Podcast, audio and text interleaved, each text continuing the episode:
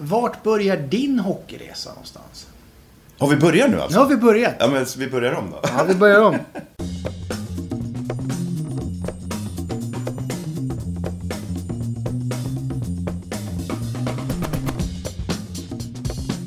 Vart börjar din hockeyresa? Oj, min hockeyresa den börjar på stenåldern i Skultuna. Eh, jag hann både börja där och sen, sen lägga av också som sexåring.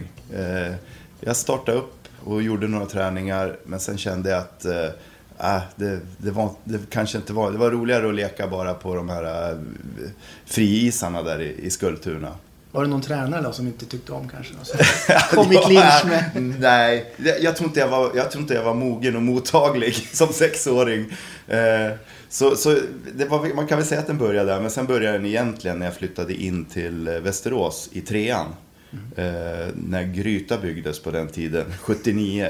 Eh, så, du är äldre än Gryta. ja, precis. Så när jag flyttade in och började en ny klass, då var det ett par killar i min klass som var med på Viks hockeyskola.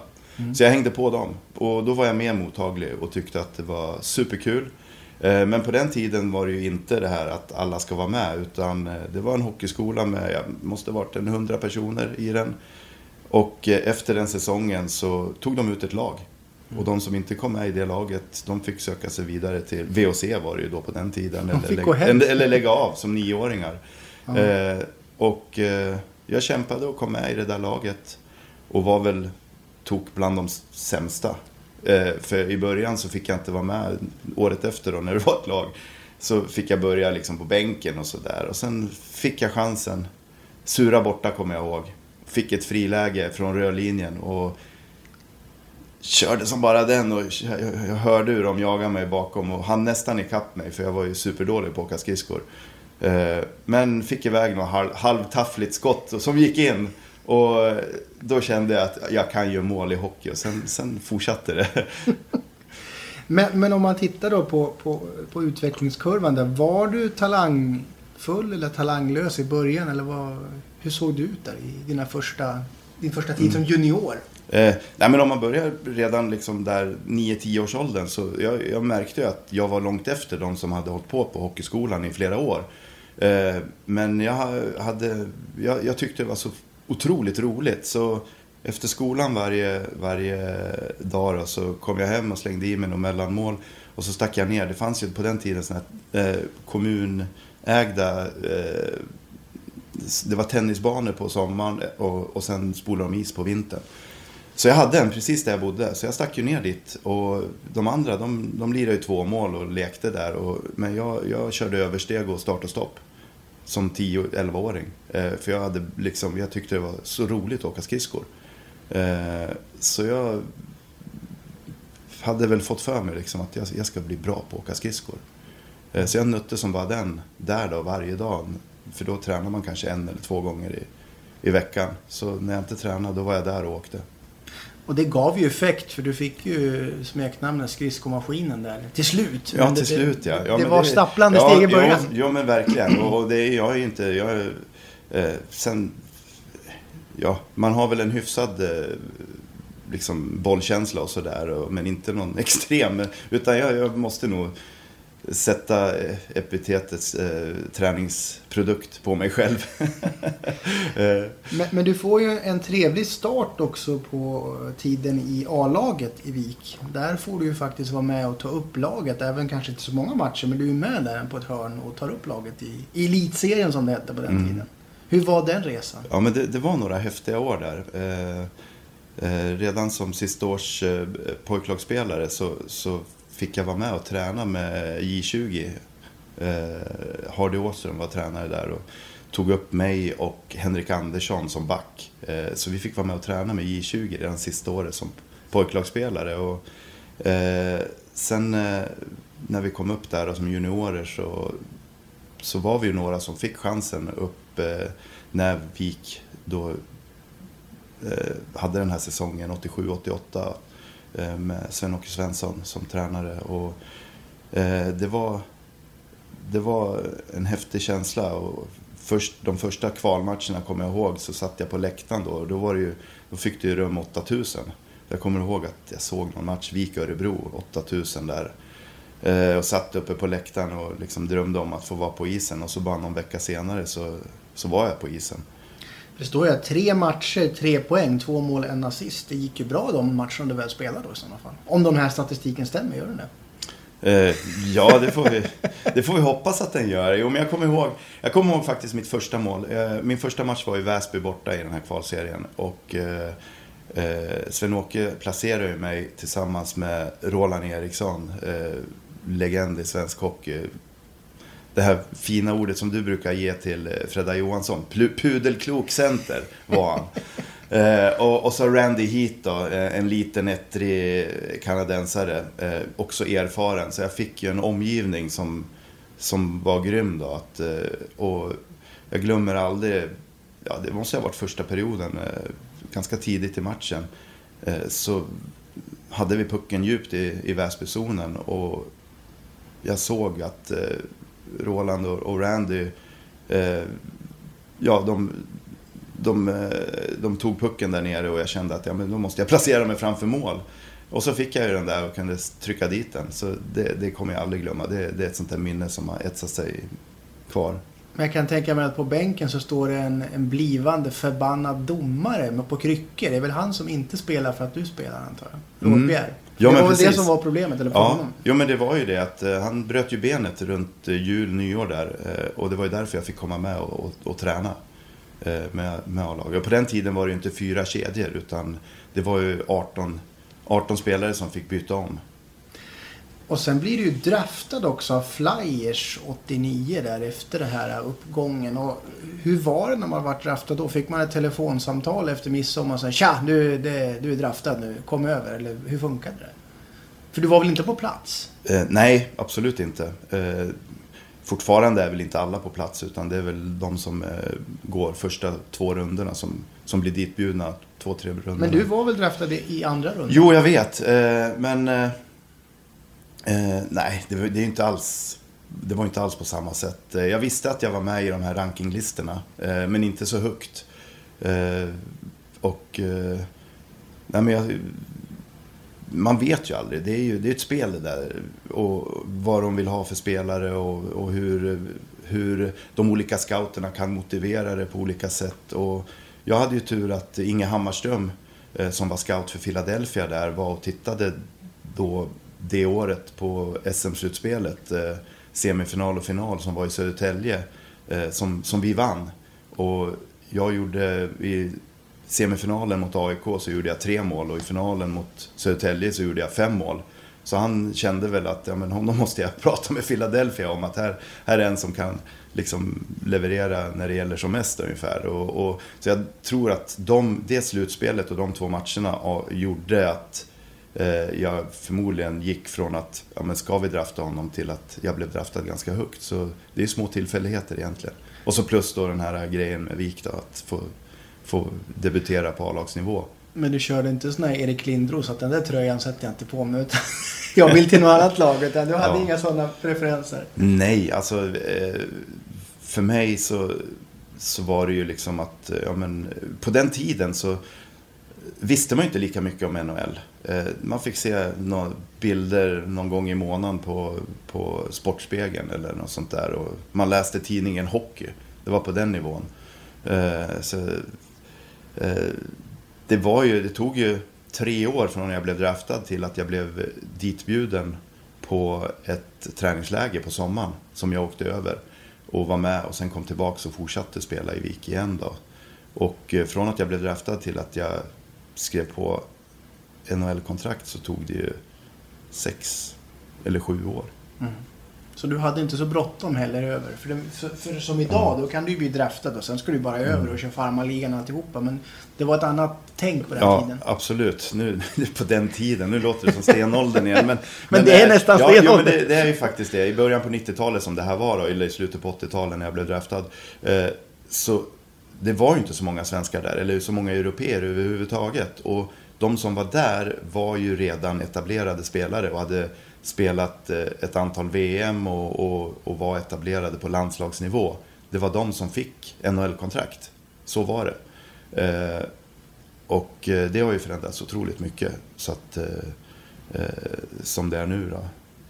Men innan du hinner över till andra sidan Atlanten så har ni ju först en kanonsäsong med Vik 92-93 där bara SM-guldet ska bärgas. Men det blir lite problem mot Djurgården där i slutspelet. Vad var det som hände där? Mm. För ni var ju verkligen outstanding den säsongen. Ni hade ju ett jättebra lag.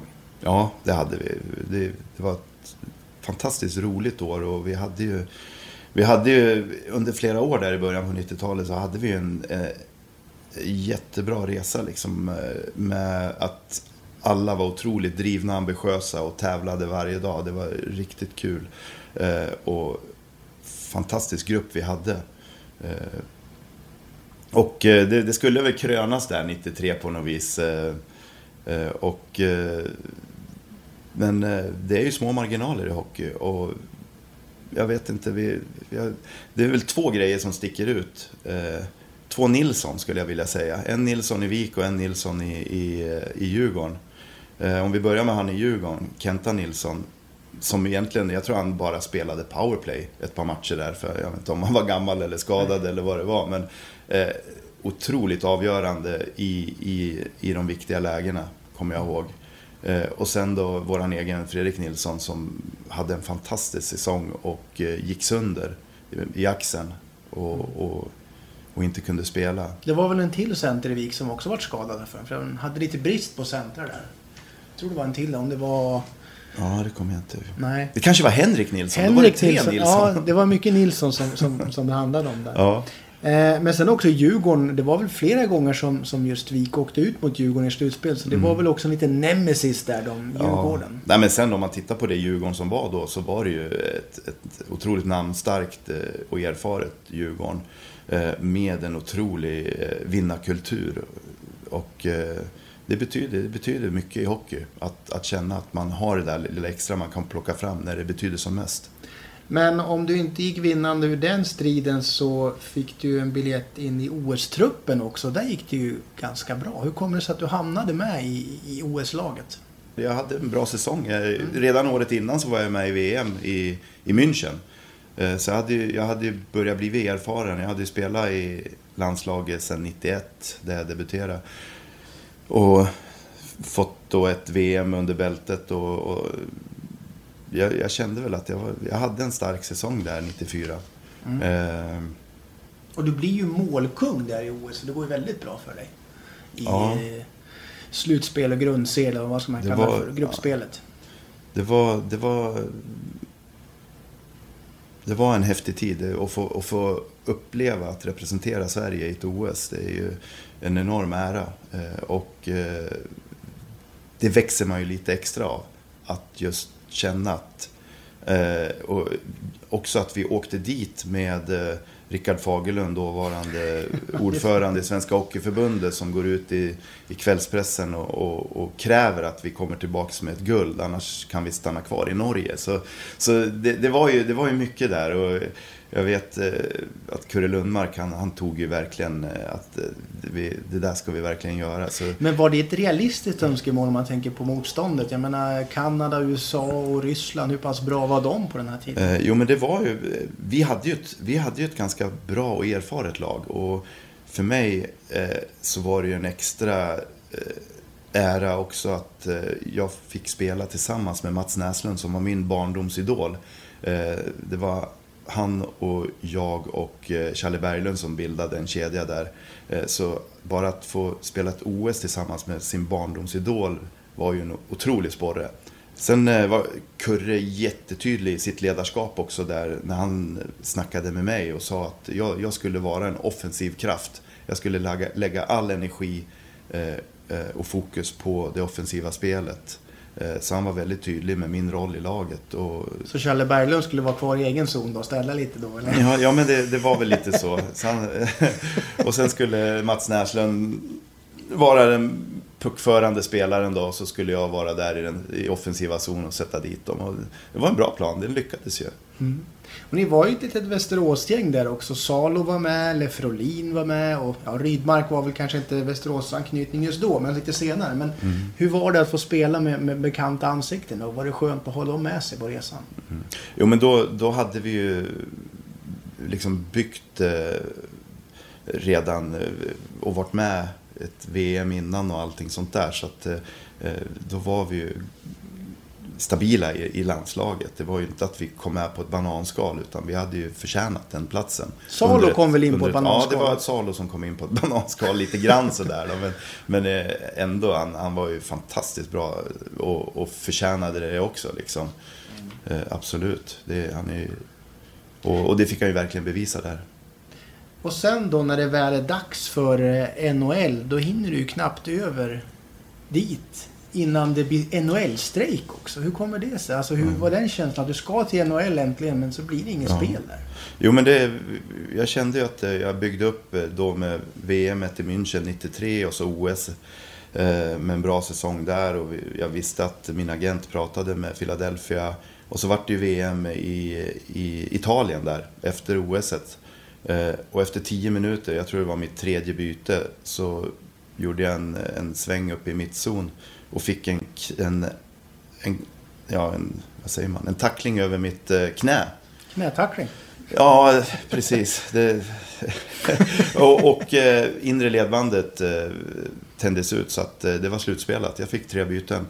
Så jag, jag, kände ju liksom att eftersom jag visste att vi förhandlade om ett NHL-kontrakt så var jag väldigt eh, besviken och ledsen eh, och kände att nu var det kört. Liksom. När jag var så nära NHL så blev jag skadad och så missade jag det på grund av det. Eh, men det var inte så farligt. Det tog väl en sex till åtta veckor där och, och jag skrev ändå kontrakt och åkte över. Och så som du sa då, så, och training camp och körde som bara den och förtjänade min plats att, att vara kvar, inte bli nedskickad i, i AHL, i farmaligan. Utan jag fick min plats och fick beskedet att ja, men du får leta boende och allting var frid och fröjd. Och så bara kom den här lockouten då som en bomb. Eh, så då vart det att åka hem igen. Mm. Så vi åkte hem, och, men lockouten var ju rolig. Mm. Eh, I och med att eh, jag kommer ihåg att det var lite eh, diskussioner kring det där. Hur många klubbarna... Det var väldigt mycket vilda västern. För vi ja. hade ju så pass många så man sa väl nej, vi kör. Skit, skit det här, vi kör. Vi har ju så mm. många bra spelare. Och det där straffade mm. väl sig i längden antar jag. Ja. ja, jag kommer inte ihåg vad, vad, konsekvenserna av det blev. Men det var, jag kommer ihåg att det var jag, Poppe och Lida som var hemma. Mm. Och, och, spela och de satte väl någon begränsning till två där efter ett tag. Men, eh, men det de var ju, körde på? Ja, men det var, det var ju jättekul. Och det var ju också en sån där eh, kedja som, att spela i som jag kommer ihåg också med, med Masken Karlsson och eh, Loppan Hellqvist där. Att, eh, eh vi klickade och hade riktigt bra kemi. Jag tror det var 13 matcher eller något sånt där vi spelade ihop. Så det var mm. inte så många. Eh, men det var roligt. 11 matcher, 11 14 matcher. poäng. Ja. Det är ju helt okej. Okay. Det är helt okej. Okay. Eh. men sen när du kommer över då till andra sidan pölen där. Då då får du ändå chansen. För att jag antar att det var 42 matcher den säsongen. Det var väl en halverad säsong. Ni började mm. väl efter jul eller något sånt där antar jag. Ja. Och hur var den då, första året där i Philadelphia?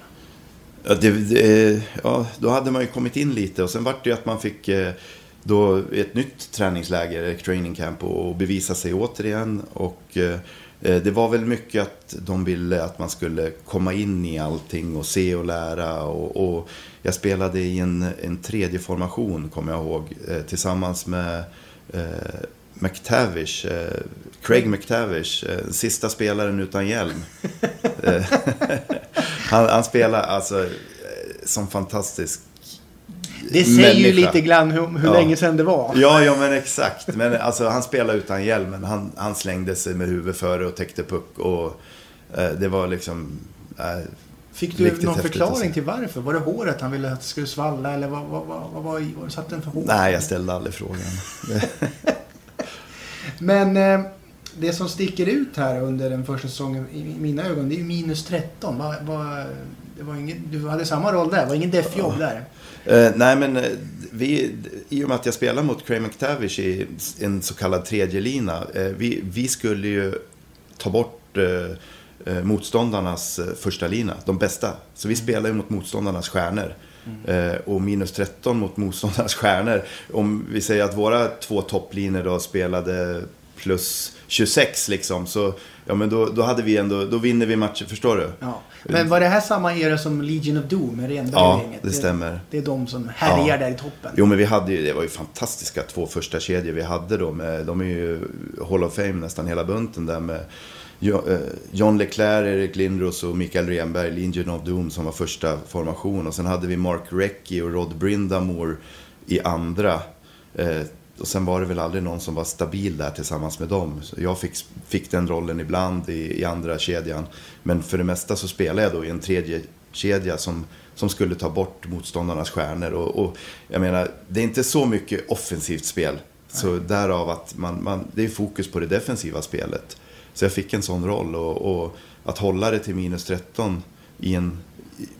Det, det går inte att spela plus när man har en sån roll i ett lag. När man har en kille utan hjälm, då ska man ja, inte bli... så, så, så därför så, just det här med statistik, det är lätt liksom att, att titta på statistik. Ja, men där gjorde du mycket poäng och där mm. att Går man bakom liksom och får en förklaring till vilken roll man har i laget, eh, då, då, då, då ser man nog helt annorlunda på statistik sen. Så jag är supernöjd där liksom att ändå vi höll det till minus 13. Mm. För vi spelade ändå 42 matcher mot de motståndarnas bästa. Mm. Sen blev det ju en eh, skadedrabbad säsong antar jag. 14 matcher i NHL och 14 i Hershey Bears, det som är antecknat. Ja. Vad hände då, säsong 2? Ja, eh, det började ju superbra. Eh, jag kom in, I början fick jag ju då spela i andra li, linan med Mark Recchi och Rod Brindamore. Och kommer ihåg, eh, jag tror det var första eller andra matchen, eh, Montreal borta. Jag gjorde ett mål och två ass och helt plötsligt började jag räkna. Ja, men kan jag hålla det här, det här tempot, då, då, då kan jag göra över 100 poäng i år. Liksom. Jag, jag vet inte varför, jag, jag kommer bara ihåg så här att jag tänkte den tanken.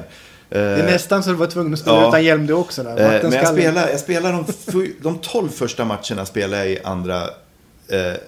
Och jag kommer ihåg att jag gjorde 6 poäng på 12 matcher.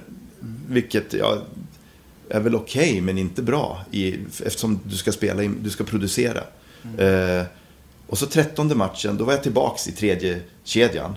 Och så fjortonde matchen, då var jag i fjärde kedjan och då, då snackar vi inte att gå ut mot eh, motståndarnas stjärnor och, och, och försöka eh, ta bort dem. Utan då handlar det om att bara gå in och tacklas och ge energi till laget.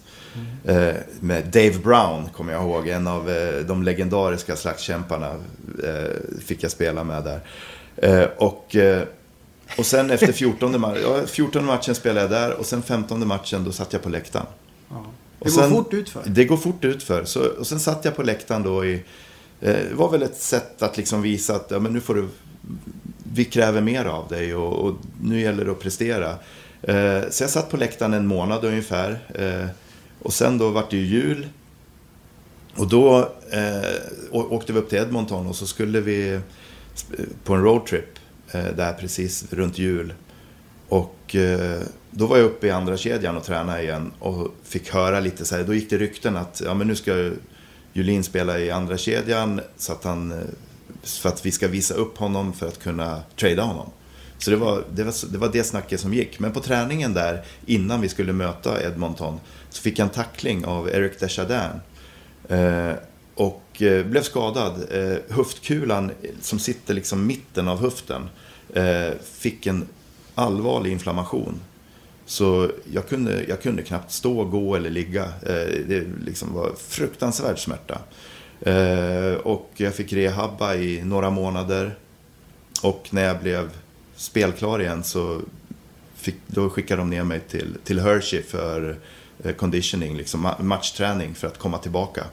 Eh, och jag spelade några matcher där eh, och sen Tror det eller ej Jimmy, så gick jag upp och täckte ett skott. Fick, eh, Tro det eller ej.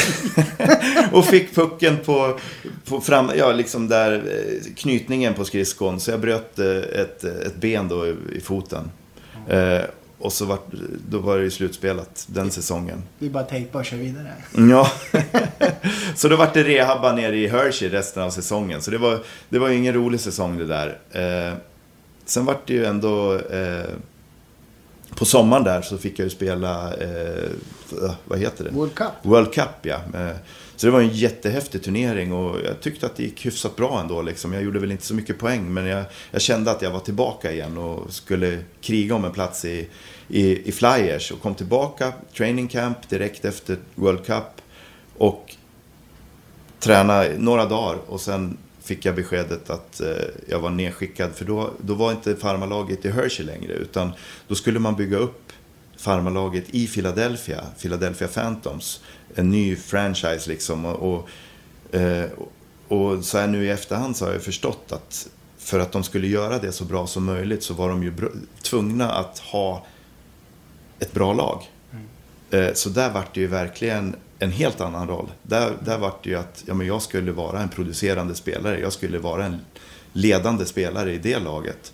Eh, så även fast det inte vart NHL det året så vart det ett otroligt roligt år att få spela i en första kedja i ett... Alltså vi hade en, en första kedja och så hade vi en andra kedja Och sen hade vi bara stora, starka, fysiska spelare. Så vi var ett stenhårt lag med två kedjor med skill. Eh, och eh, jag tror jag hamnade femma i hela AHLs skytteliga det året. Eh, blev vald till bäste vänsterforward, eh, fick spela All Star-match.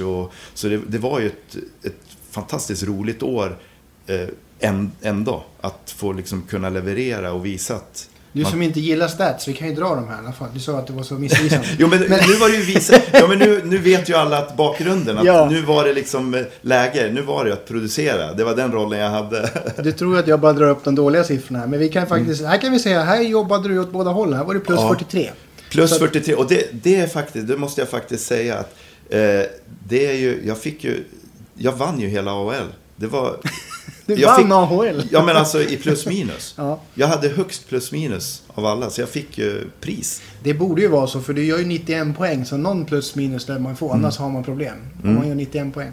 Och sen 13 poäng på 9 matcher i slutspelet. Så att, men då är ju frågan så här. Då står det ju jokerigt året efter. Varför blir du inte kvar där borta i sådana fall? Med en sån bra säsong i AHL, då borde man ju kunna få ett jobb i NHL kan man tycka. Vad händer där? Ja, Eh, det är väl det enda beslutet jag så här i efterhand ångrar i min karriär på något vis. Eh, eh, men jag kände att tränaren i Philadelphia som hade varit där alla mina tre år, han skulle vara kvar. och, jag kände att liksom han, han hade inte mig högt på sin lista. Vem var det? och, vad hette han då? Kommer jag inte ihåg. Det får nej. du googla. Får googla. eh, eh, nej, men han skulle vara kvar och, och jag kände liksom att eh, eh, på något sätt, de gav ju mig ett, ett, erbjudande och jag hade ju haft ett eh, one way contract, alltså mm. samma lön vad jag än spelade. Och nu fick jag ett two way contract och jag kände att, ja, han är kvar och han gillar inte mig. Kommer jag få chansen? det jag inte tänkte på var ju att det året, eller året efter, så utökades ju NHL mm. med, jag tror det var tre ytterligare lag. Atlanta och... Åtta va? Nej, de kom tidigare. Var kom de tidigare? Det här var nog Atlanta och sen ah, jag kommer inte ihåg. Minnesota Wild, de kom lite senare också. Men det, men det var... utökades ju och det vart ju fler. Så i och med att han skulle vara kvar, jag kände att det var ett two way contract och eh, jag skulle bli pappa den sommaren också. Min fru var gravid eh, då vid, de här, vid den här tidpunkten. Eh, och vi kände att eh, osäkerheten där borta och med att vi skulle bli föräldrar och kunna ha närmare hem och allting. Så blev det ett, ett eh, beslut att ja, men vi, vi testar Europa istället. Och, och då blev det ju Jokerit. Mm. Så där har du liksom storyn bakom. att eh, Men jag känner ju lite att ja, är det någonting jag skulle, jag skulle nog väl ha tagit chansen. Mm. Eftersom jag kände att det var, en, som du säger, en så bra säsong. Och jag hade nog kunnat kommit till ett annat lag eftersom Philadelphia alltid gick för att vinna Stanley Cup. Och hade jag fått komma till en annan organisation som kanske inte hade samma höga... Ja, alla vill väl vinna naturligtvis, men att någon som bygger och, och kanske, ja, att få du en annan Du kunde ha varit kung i Florida Panthers för de, de kanske mm. inte var lika. Jo, men precis. Så att, att hade jag tagit chansen i ett annat NHL-lag. Mm. Men är det någonting, om, om man tittar på min, jag, jag, jag är inte en sån där som hattar och far. Utan Nej. jag är lojal av mig som och det kommer vi nog komma tillbaks till när jag återvänder till Vik där också. Att det, det är en av mina personliga egenskaper. Jag är lojal av mig. Så jag är inte en sån där som vill hatta för mycket. Utan jag vill... Nej, för vi kan ju summera bara de här åren utomlands. Jokerit och sen blir det ju Bern också. Men mm. vi kan väl vända på det. Här var det väl aldrig aktuellt att komma tillbaks till, till Vik. För då är ju de på ruinens brant när vi pratar 99 här omkring. Utan då var det ju utlandet som gällde för dig i sådana fall. Eh, jag kommer faktiskt inte ihåg, men vi, jag, jag hade ju en diskussion där med, med eh, agenten och allting sånt där. Och, och, vi tittade väl på olika, och Vik var väl ett av alternativen. Eh, men samtidigt att få komma till, till Jokerit, äh, huvudstaden i Finland, Jokerit som då är nummer ett i Finland. De är ju KHL nu till och med. Och, mm. och eh, att få spela, i, jag, jag, gillar ju ändå det. Jag, jag, vill spela i organisationer som vill vinna mästerskap. Mm. Eh, det är det man som elitidrottsman strävar efter, att få vinna. Eh, och att få komma till en sån organisation eh, också är ju liksom någonting som jag eftersträvade där. Och, och kände att det var, det var ett bra ett bra val att få testa också en, en annan kultur. Sen var det väl en liten kulturchock att komma från USA till Finland. Det är ju helt två olika kulturer, fick jag ju, fick, märkte jag ju ganska snabbt. Mm. Eh, eh, men det är också en, en, en, eh, spännande och nyttig erfarenhet.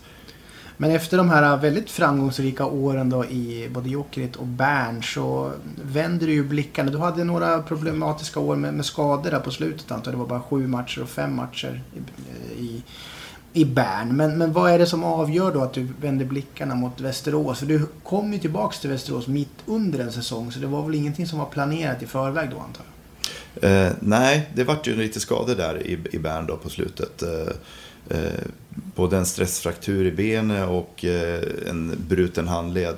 Eh, så den näst sista. Så, eh, det, det vart väl liksom att jag kände att ja, men nu nu är det dags att liksom och, och börja titta, titta över liksom hur, hur jag vill avsluta min karriär. Och hela tiden under mina år utomlands, det vart ju nästan 12 år utomlands, eller, så kände jag att, att få komma hem och avsluta i Västerås. och den, det läget som Vik var i då med att börja bygga för att ta sig upp igen och allting sånt lockade ju mig att och, och, det var ju drivkraften och, och, och, visionen som jag hade att få avsluta min karriär som jag började den. Att föra upp Vik i, i elitserien eller SHL igen. Mm. Eh, så det var, det var den drivkraften jag hade då och den känslan. För man kan ju inte säga att du kommer hem och bara checkar ut och liksom bara pyser ihop. Utan första säsongen du kommer in, då är det ju 33 poäng på 28 matcher där. Så det, det, du är ju verkligen bra när du kommer hem. Du är ju på toppnivå. Nej, men jag kom ju från eh, ett Schweiz då, i, eh, ja, också där, huvudstaden och, och eh, en, stark, en av de starkaste klubbarna i, i Schweiz. Och, det blir ju också att jag kommer ju från deras första liga till Sveriges andra liga och som alla har sett liksom att Schweiz är ju inget dåligt hockeyland. Utan eh, det är, ett, det är ett bra hockeyland, det är jättebra hockey där. Eh, och att haft den rollen i Bern som jag hade som en av tre importer som det var då, där man ska vara bärande och drivande och ledande.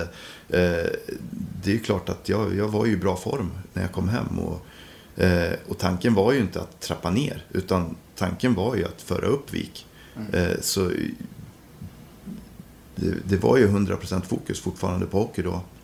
Eh, när du kommer hem så fanns det inte så många veteraner. Det var väl kanske Fredda Nilsson och någon till. Men sen kommer ju Poppe och resten av gänget Z och så vidare säsongen efter, 05-06. Då blir det ju lite av, vi ska inte kalla det för gubbfest, men det blir väldigt mycket rutinerat folk i den här truppen och förväntningarna dras upp rejält. Per Bäckman i båset. Men mm. den säsongen, det låser sig helt för hela laget då, 05-06. Vad var det som hände där? Oh, det är, ja, eh, jag kommer... Jag vet inte riktigt. Det kanske var, varit en, en viss... Eh, inte vet jag. Eh, inte ska vi säga lättja, men, men liksom kompisandan där. Och, och eh, förväntningar och, och sen kommer jag inte ihåg riktigt hur...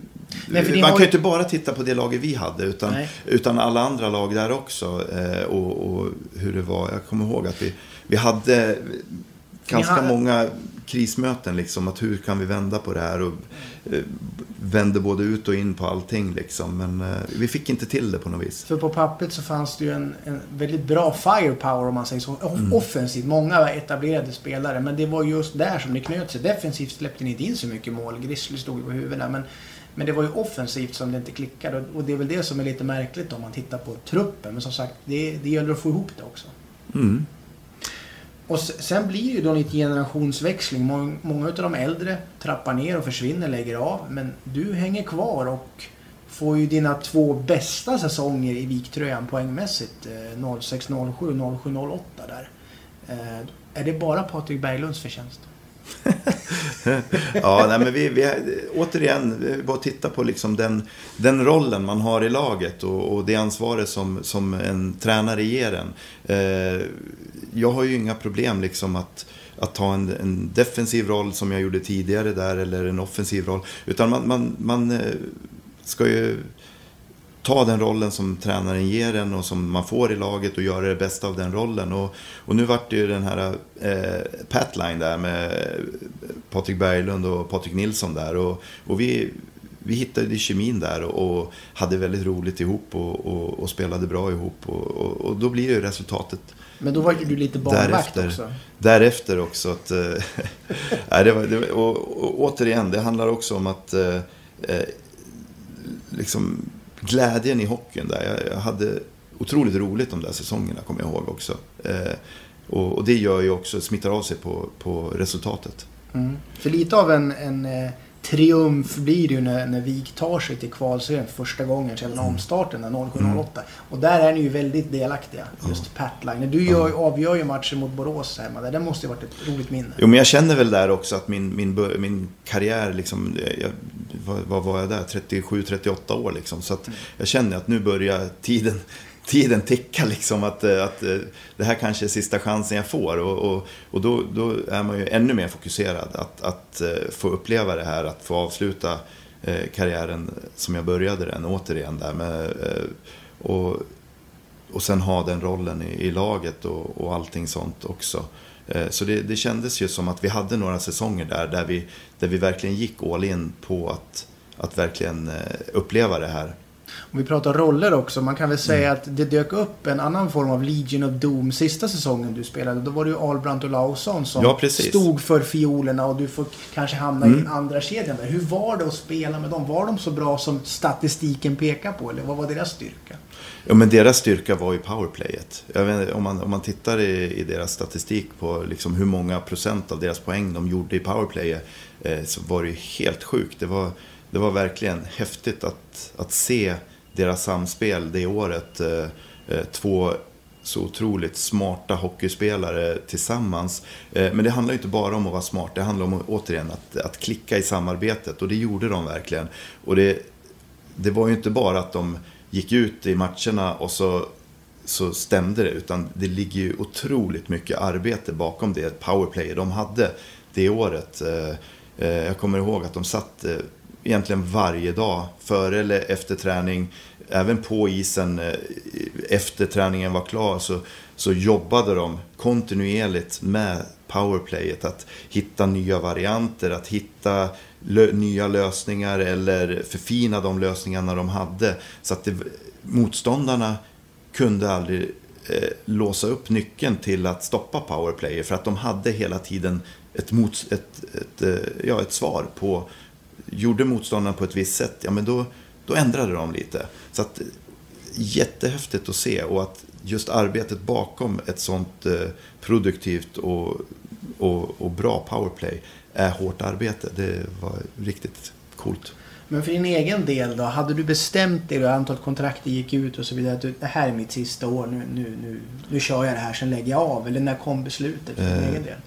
Nej men eh, då hade under de här åren i Vik också så provade jag, först var jag ju instruktör på hockeygymnasiet de två första säsongerna. Eh, men kände att eh, det blev för mycket hockey eh, eftersom jag inte ville, det var fortfarande så roligt att spela hockey. Eh, men det, det tog för hårt i och med att man var Mora borta en tisdag kväll och sen skulle man upp och vara på hockeygymnasiet klockan åtta på morgonen när man hade kommit hem två på natten liksom och så skulle man vara en pigg och, och glad motiverande och inspirerande instruktör då klockan åtta på morgonen. Det, det var tufft. Eh, så jag kände att jag ville inte lägga av med hockeyn eh, utan jag ville ge hockeyn en chans. Så därför sa jag till Göran Lundberg då eh, som var instruktör, eh, ledande instruktör att jag, ja, men jag tar tjänstledigt. Och så dök det upp då den här eh, möjligheten på Viks sälj och marknad.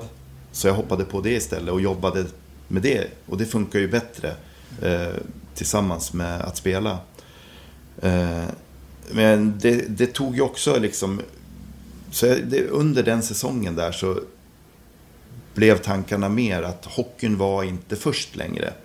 Eh, så det vart väl ett beslut som växte fram under den säsongen att Eh, mina barns aktiviteter, för mina barn var ju uppe i aktivitetsåldern då. Jag, hus och sköt om ett hus och eh, ett jobb vid sidan av. Och liksom, det, det blir så mycket som... Eh, och ska man verkligen kunna prestera på topp som man vill göra som elitidrottsman och kunna leverera 100% av det man känner att man kan, så kunde jag inte det längre.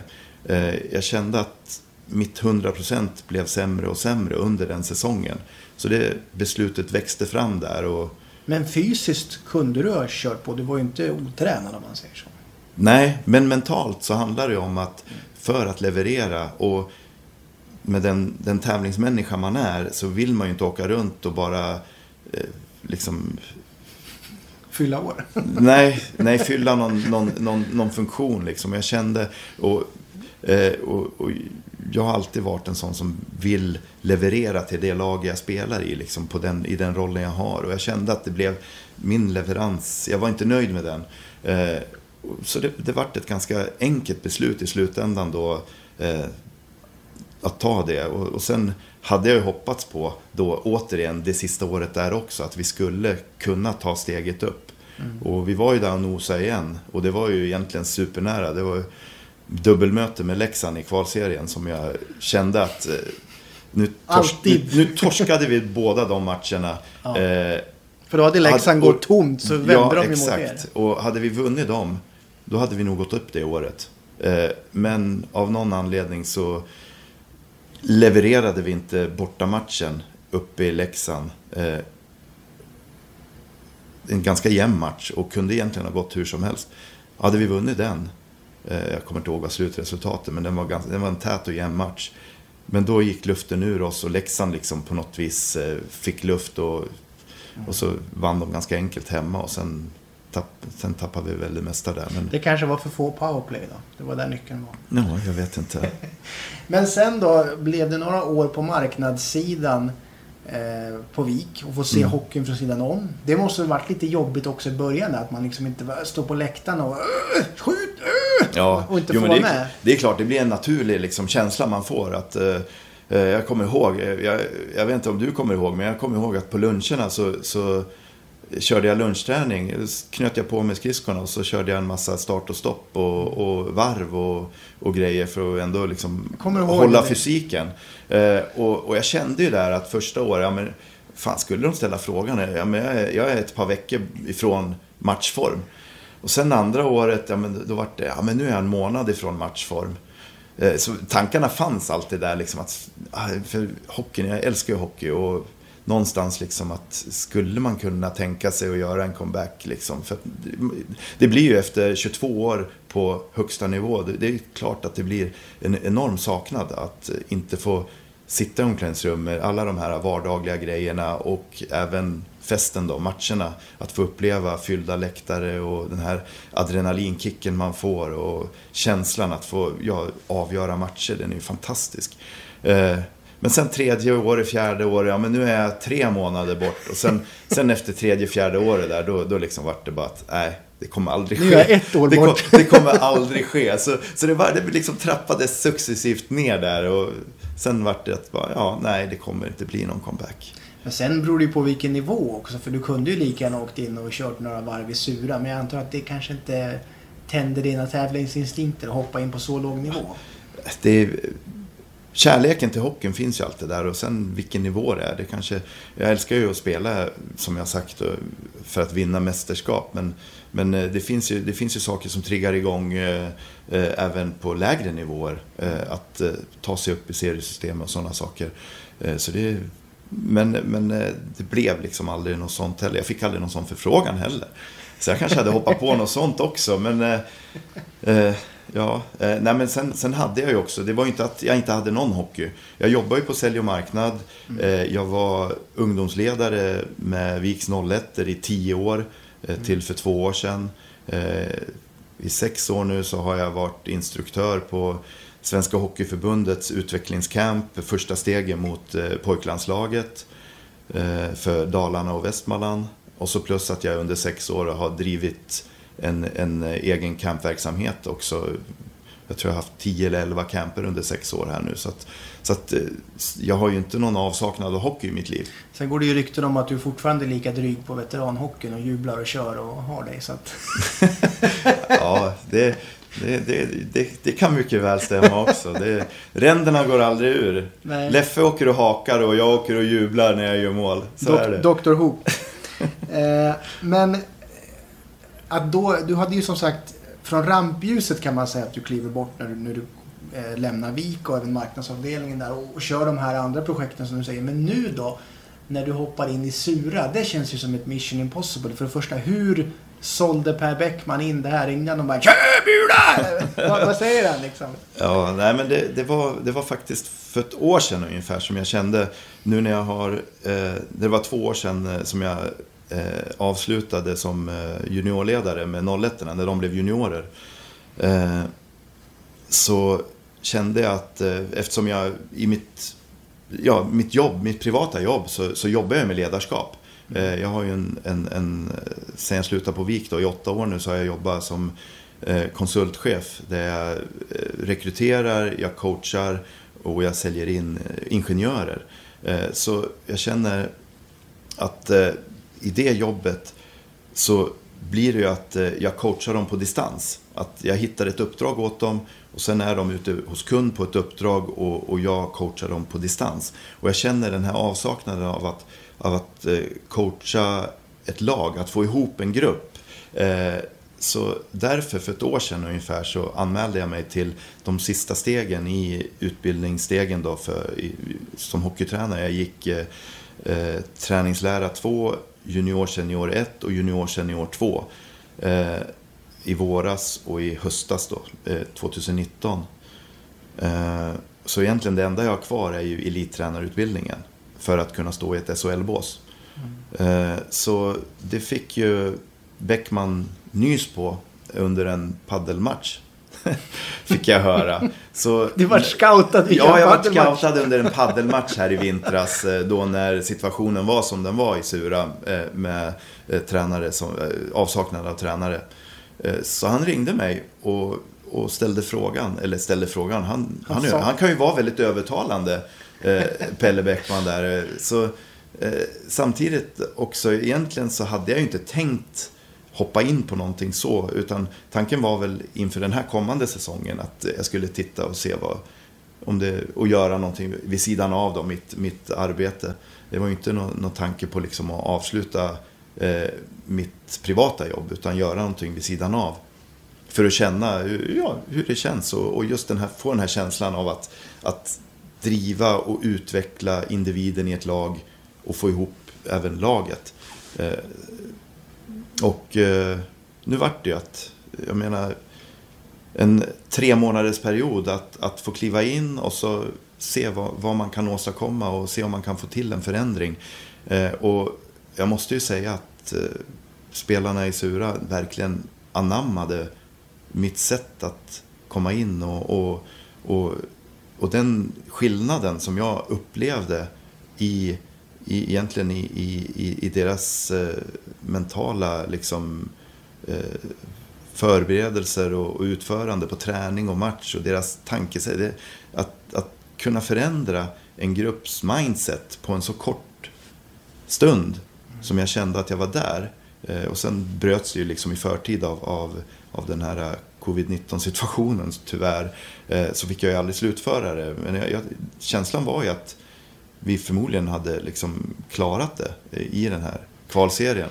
Du pratar om vinnarkulturen i Djurgården. Då känns det som att förlorarkulturen tyvärr har brett ut sig lite grann i Surahammar med tanke på hur många år i rad de har haft det så här tungt. Eh, hur vänder man på en, på en sån trend då enklast? Är det bara genom mentalt eller kan man göra någonting annat? Det handlar ju om att, det är inte, nej absolut inte. Det handlar ju om naturligtvis den mentala biten men sen handlar det om att göra förberedelserna. Mm. Eh, ju, för ju bättre du gör förberedelserna, ju bättre du kommer med inställningen både till match och till träning, eh, desto bättre möjligheter och chanser ger du ju till att ge, ge ett, en bra prestation och ge ett bra resultat i matcherna. Eh, så det är ju det det handlar om. Och sen så handlar det om att är prestationen där, då kommer resultaten. Mm. Och, och, det är den, det är den förvandlingen man måste göra. Och, och sen, jag menar, ja visst, man har, förlorat, man har förlorat mycket under säsong. Men om man ändå tittar så under sex raka säsonger har man ändå klarat sig kvar. Mm. Och det är ju någonting också att när det väl gäller så, så har man vunnit och mm. klarat sig kvar. Men inte, man, man kan inte bryta, bara titta på de negativa precis, delarna. Men man kanske liksom vill bryta man, trenden och ja, komma ifrån kvalsystemet. Jo men absolut. Och, och, och det är det vi får se nu då.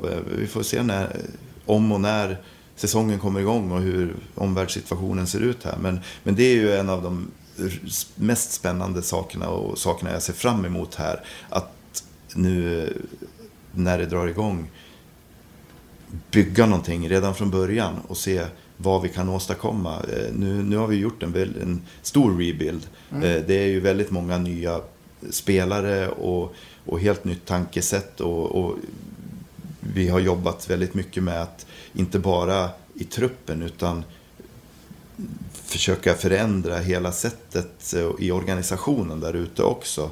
Eh, där även Gustav, ordföranden, gör ett fantastiskt bra jobb.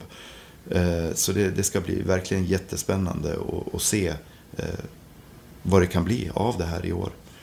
Så om eh, Sura går till slutspel, kommer de resa en staty av dig där i rondellen där i Sura? Nej, men kanske av Gustav. Eller av laget, jag vet inte. Men, men eh, ja, säsongen har ju redan börjat. Det är ju... Vår fystränare Fredrik kör ju, lägger upp ett, ett schema för, för killarna. Och, Eh, nu under sommaren. Och, och egentligen, det, det man presterar under vintern, det har man ju redan börjat förberett nu och investerat i sin egen eh, både fysik men också mentala del. Att, att redan nu liksom börja eh, ställa sig in på, på det som komma skall under hösten och, och vintern. Då önskar vi dig stort lycka till med det. Tack så jättemycket.